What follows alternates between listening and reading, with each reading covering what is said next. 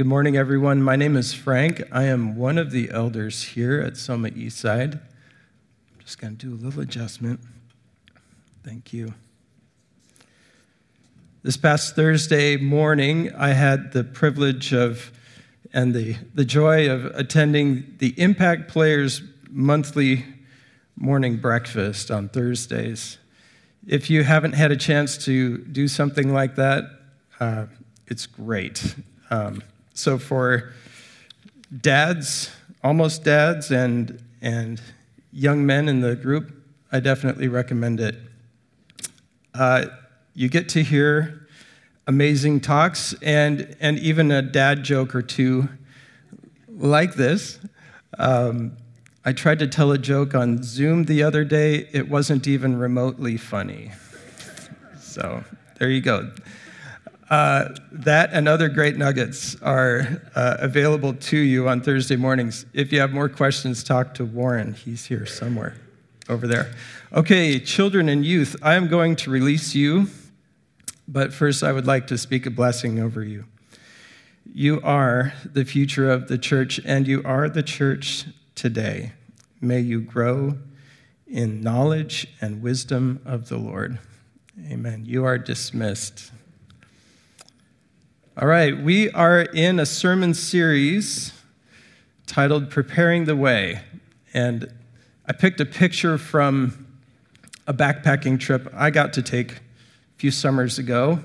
Speaking of mountains, that was quite, quite the mountain to go against. Um, it's a Gothic basin. It was beautiful, though. All right, um, last week, Pete did a great job of introducing the series, talking about John the Baptist, someone who started out preparing the way for the Lord, someone who was in the wilderness. He was prophesied about by Isaiah. Isaiah said he's the voice of someone in the wilderness preparing the way.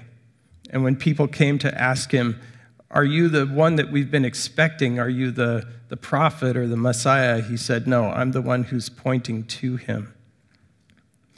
And then we read how he saw the Messiah and he said, Look, the Lamb of God who takes away the sin of the world. And one of his disciples who was with him went to Jesus and said, Rabbi or teacher, where are you staying? And Jesus said, Come and see. So we see a progression of people coming to John and then John pointing them to Jesus and people starting to go to Jesus. And that's the point where we encounter this story where Jesus is preparing the way for the kingdom by picking his team. So Jesus is preparing the way and he is picking people. So just to get us in the mood of thinking about getting picked and it's a football day. It's a big football day. So I think back to my own experience in elementary school and playing playground football. Anybody do that, or do they still do that today? So at the start of playground football, anyone who wanted to play had to stand side by side, and two captains would stand in front, and they would pick. They'd take turns getting who's who's going to play on their team, and you know, for me, I was rarely the captain, hardly ever. If I was, the people standing next to me were telling me who to pick. Uh, usually, it was down to the last two or three people, and I was looking around asking, please don't let me be last, don't let me be last. the, the shame of being picked last. Um, yeah, these days, um, there's when it comes to high school dances, it's like there's a big ask. Are people familiar with this? It's like high pressure. Somebody comes with a bunch of friends and a sign, they put it in front of somebody. They say, I want you to go to the dance with me. And everyone's looking. And what are they going to say, right? That there's some pressure, some anxiety that comes around being asked sometimes. Well, Jesus had already been proclaimed to be someone special by John the Baptist. John said, He's the Messiah. And now people are watching. They want to know what's he going to do next? Who will he go to? How will he do these things? And that's where we pick up the story in Mark. So if you have your Bibles or your, your smart devices on your smartphones, your Bibles, we're going to look at Mark 1, starting at verse 14.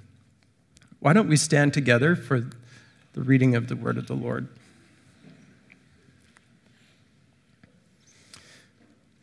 Mark 1:14. Later on, after John was arrested, Jesus went into Galilee where he preached God's good news. The time promised by God has come at last, he announced. The kingdom of God is near. Repent of your sins and believe the good news. One day, as Jesus was walking along the shore of the Sea of Galilee, he saw Simon and his brother Andrew throwing a net into the water, for they fished for a living. Jesus called out to them, Come, follow me, and I will show you how to fish for people. And they left their nets at once and followed him. A little farther up the shore, Jesus saw Zebedee's sons, James and John, in a boat repairing their nets, and he called to them at once, and they also followed him, leaving their father Zebedee in the boat with the hired men. Thank you. Please be seated. Let me just pray for us. Lord, we thank you for your word. We thank you for how you teach us through your word. We thank you for your son, Jesus, that he comes to call us to follow him. Amen. Amen.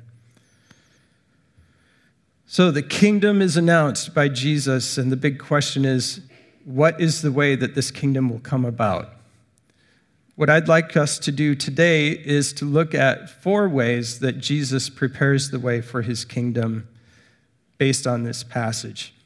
The first one is when Jesus prepares the way, he chooses ordinary people like us. Going back to when we were picking, picking football teams, we wanted someone who had the best arm, or maybe they were the biggest or the fastest. The ordinary people got chosen after that. But Jesus chose someone ordinary first. All four Gospels recount Peter and Andrew are the first two that Jesus chooses. Could you imagine what would have been the qualifications on Jesus' list as he was looking for these people? Would he look for the most respected, the most talented, maybe the most devoted? Who would have thought he would pick the most unlikely? This is so backwards from the way of the world.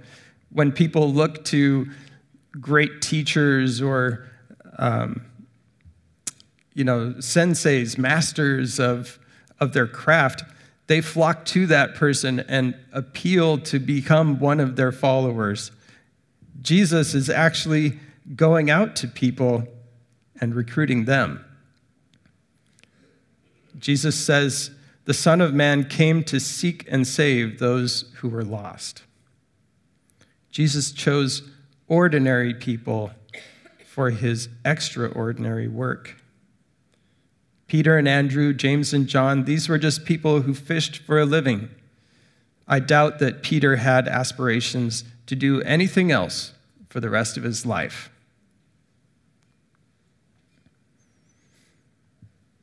and we see in the scriptures from the Apostle Paul, he says, Instead, God chose things of the world, or that the world considers foolish, in order to shame those who think that they are wise.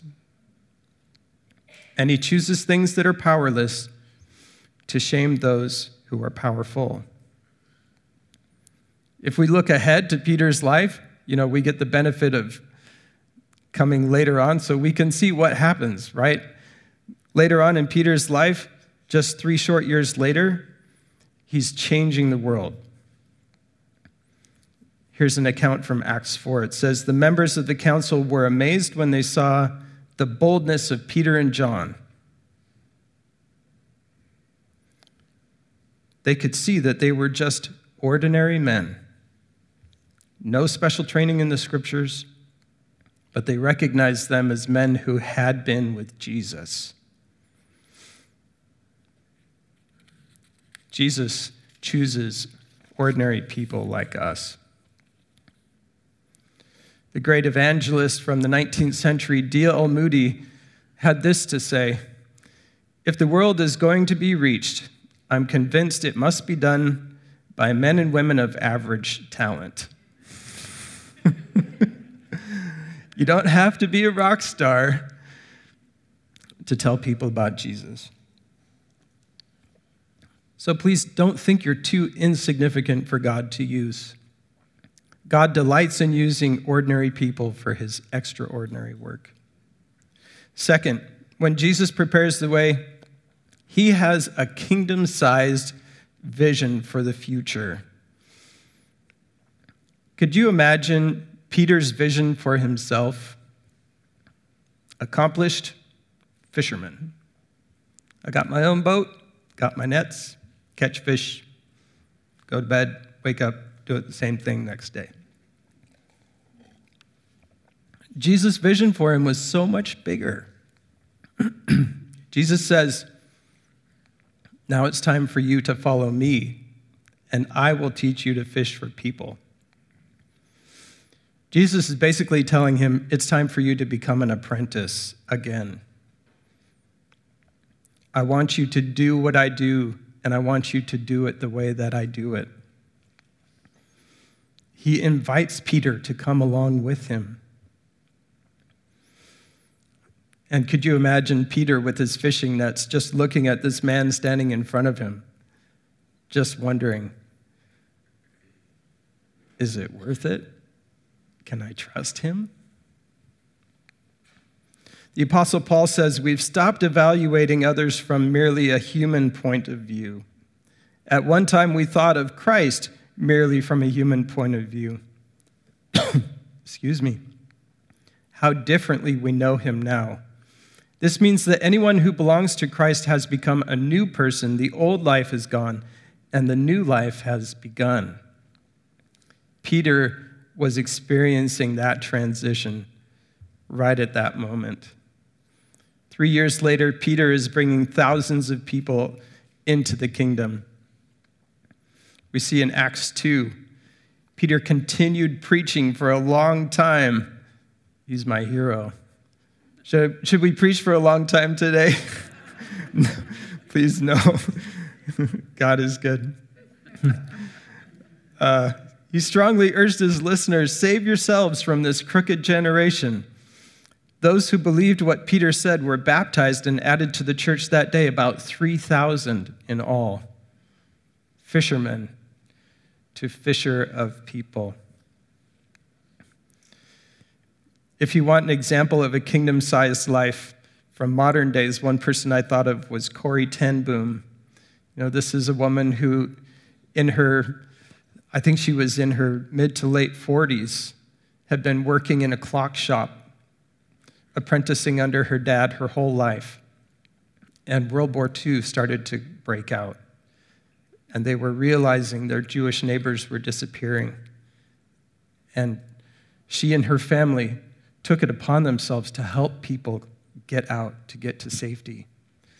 She was discovered, captured, lived for years with her family in concentration camps and afterward flew all around the world telling people about God's grace and his mercy.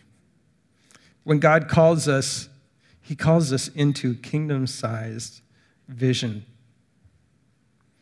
Next, when Jesus prepares the way, he redeems our past. When we look at Luke's account of Jesus calling Peter, and Peter realizes who Jesus is, his exclamation is, Oh Lord, please leave me. I'm such a sinful man. Think of how, how much against this is to what Jesus had just proclaimed. He said, Repent from your sins and come into my kingdom. Peter sees Jesus, the king, and he says, Repent from me. I don't deserve to be around you. Peter had a past. And Jesus said, I'm here to redeem that. I have a greater purpose for you. You are not defined simply by your past. whatever sins they were. It doesn't even go into detail. When we encounter Jesus, we don't need to hide our past from him. We need to give our past to him and see what he does with that.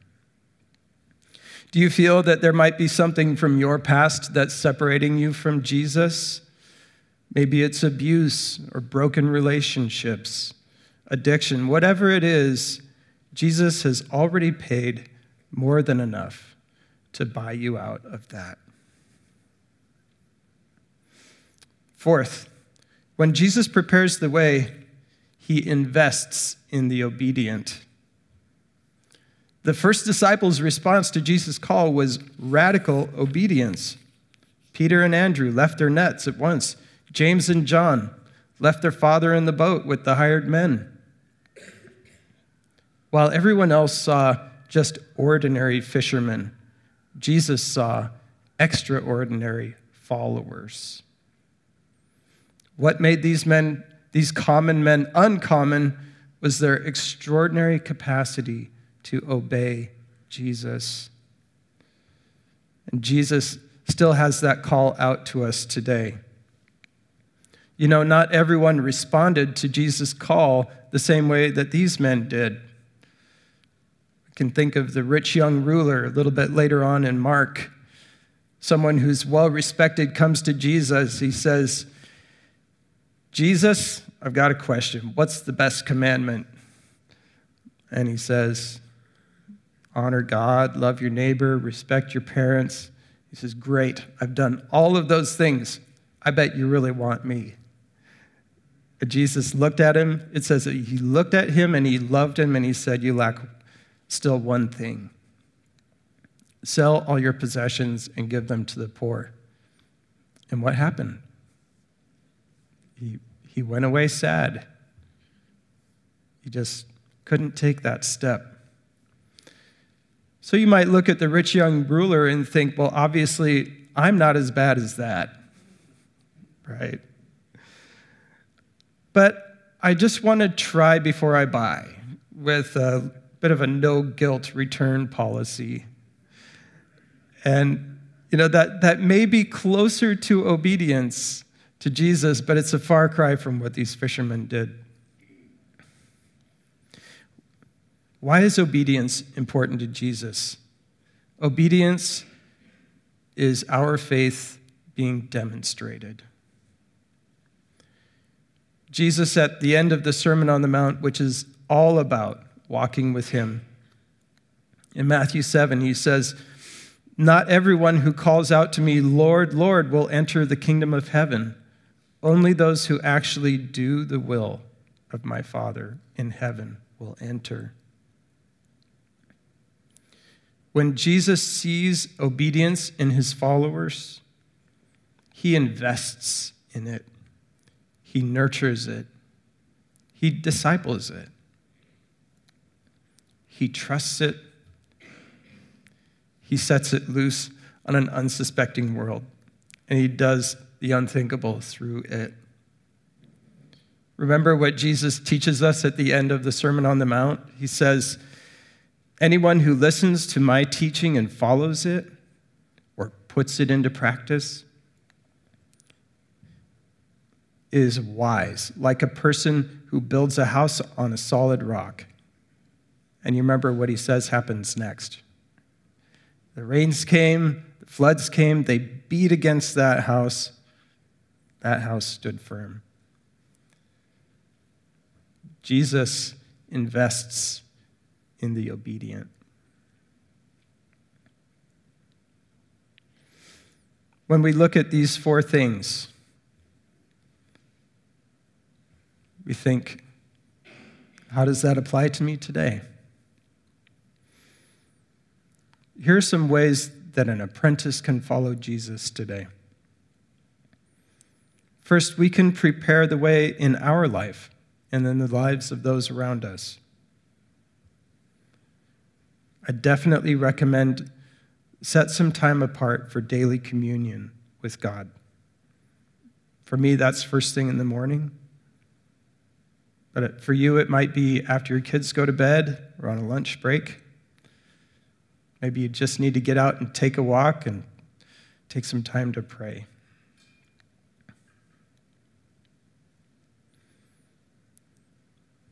What difference does it make in my life? What difference does that make for my neighbors or my coworkers?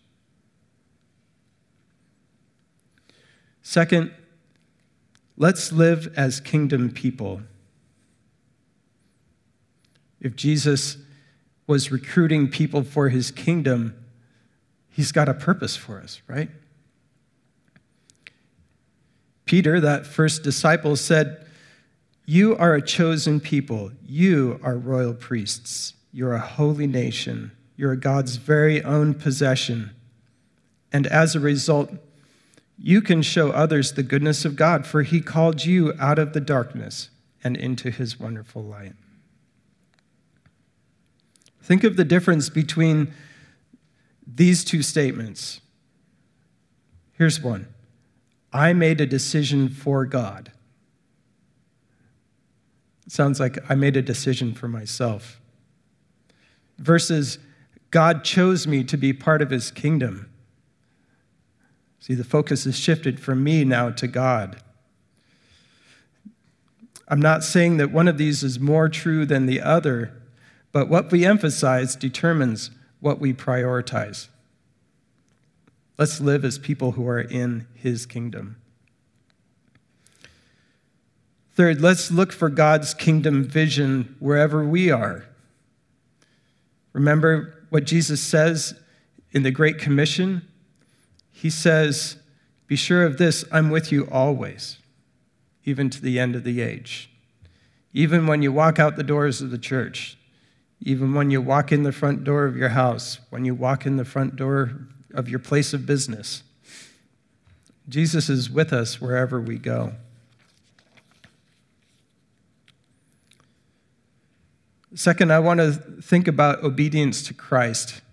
You know, in this example, these fishermen threw away their nets, they completely changed everything. Now, I want to assure you, I don't think God's going to call you to leave your job. But He might.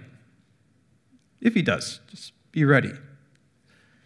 But this is what the Apostle Paul told the church in Corinth when people were wrestling with this I'm a new believer. What do I do?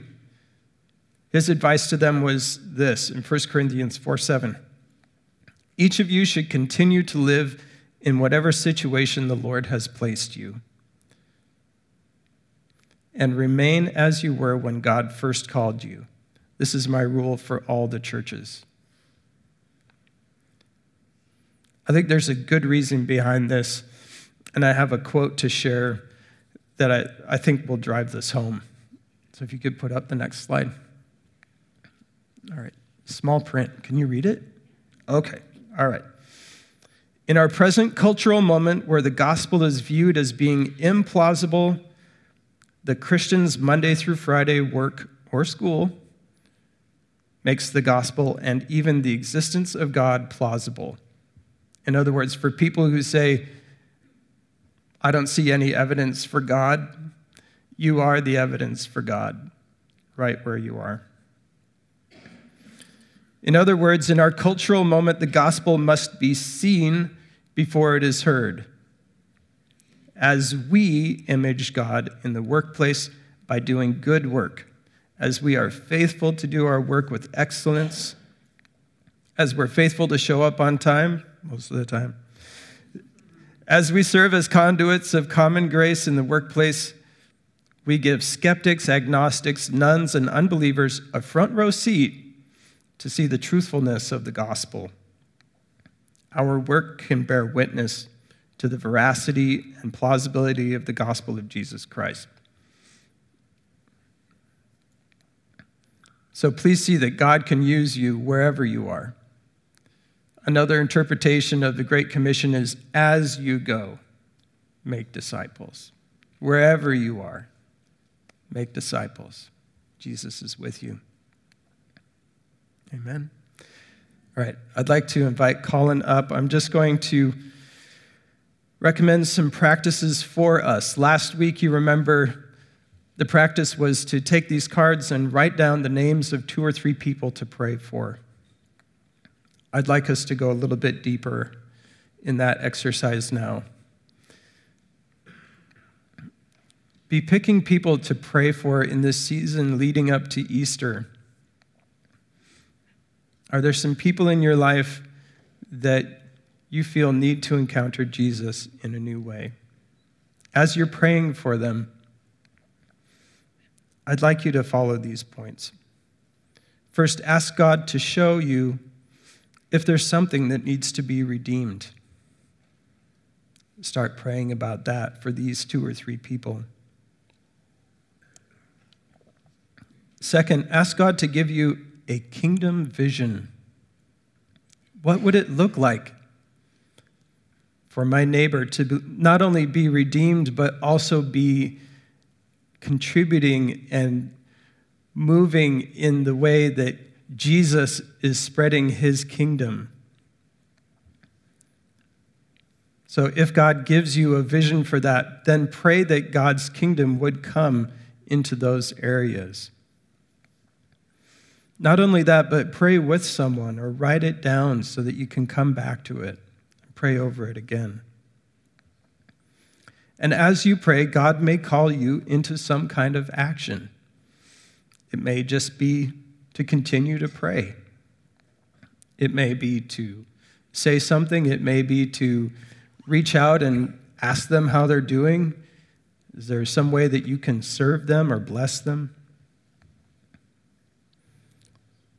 and follow God and see where He leads. That's my ask for us as apprentices to Jesus, as people who've been called as part of His kingdom. Lastly, He may call you to something that just seems like it gives you a check in your spirit. So I'd just encourage you talk to a mature believer about what God's putting on your heart. He puts us in community for a reason.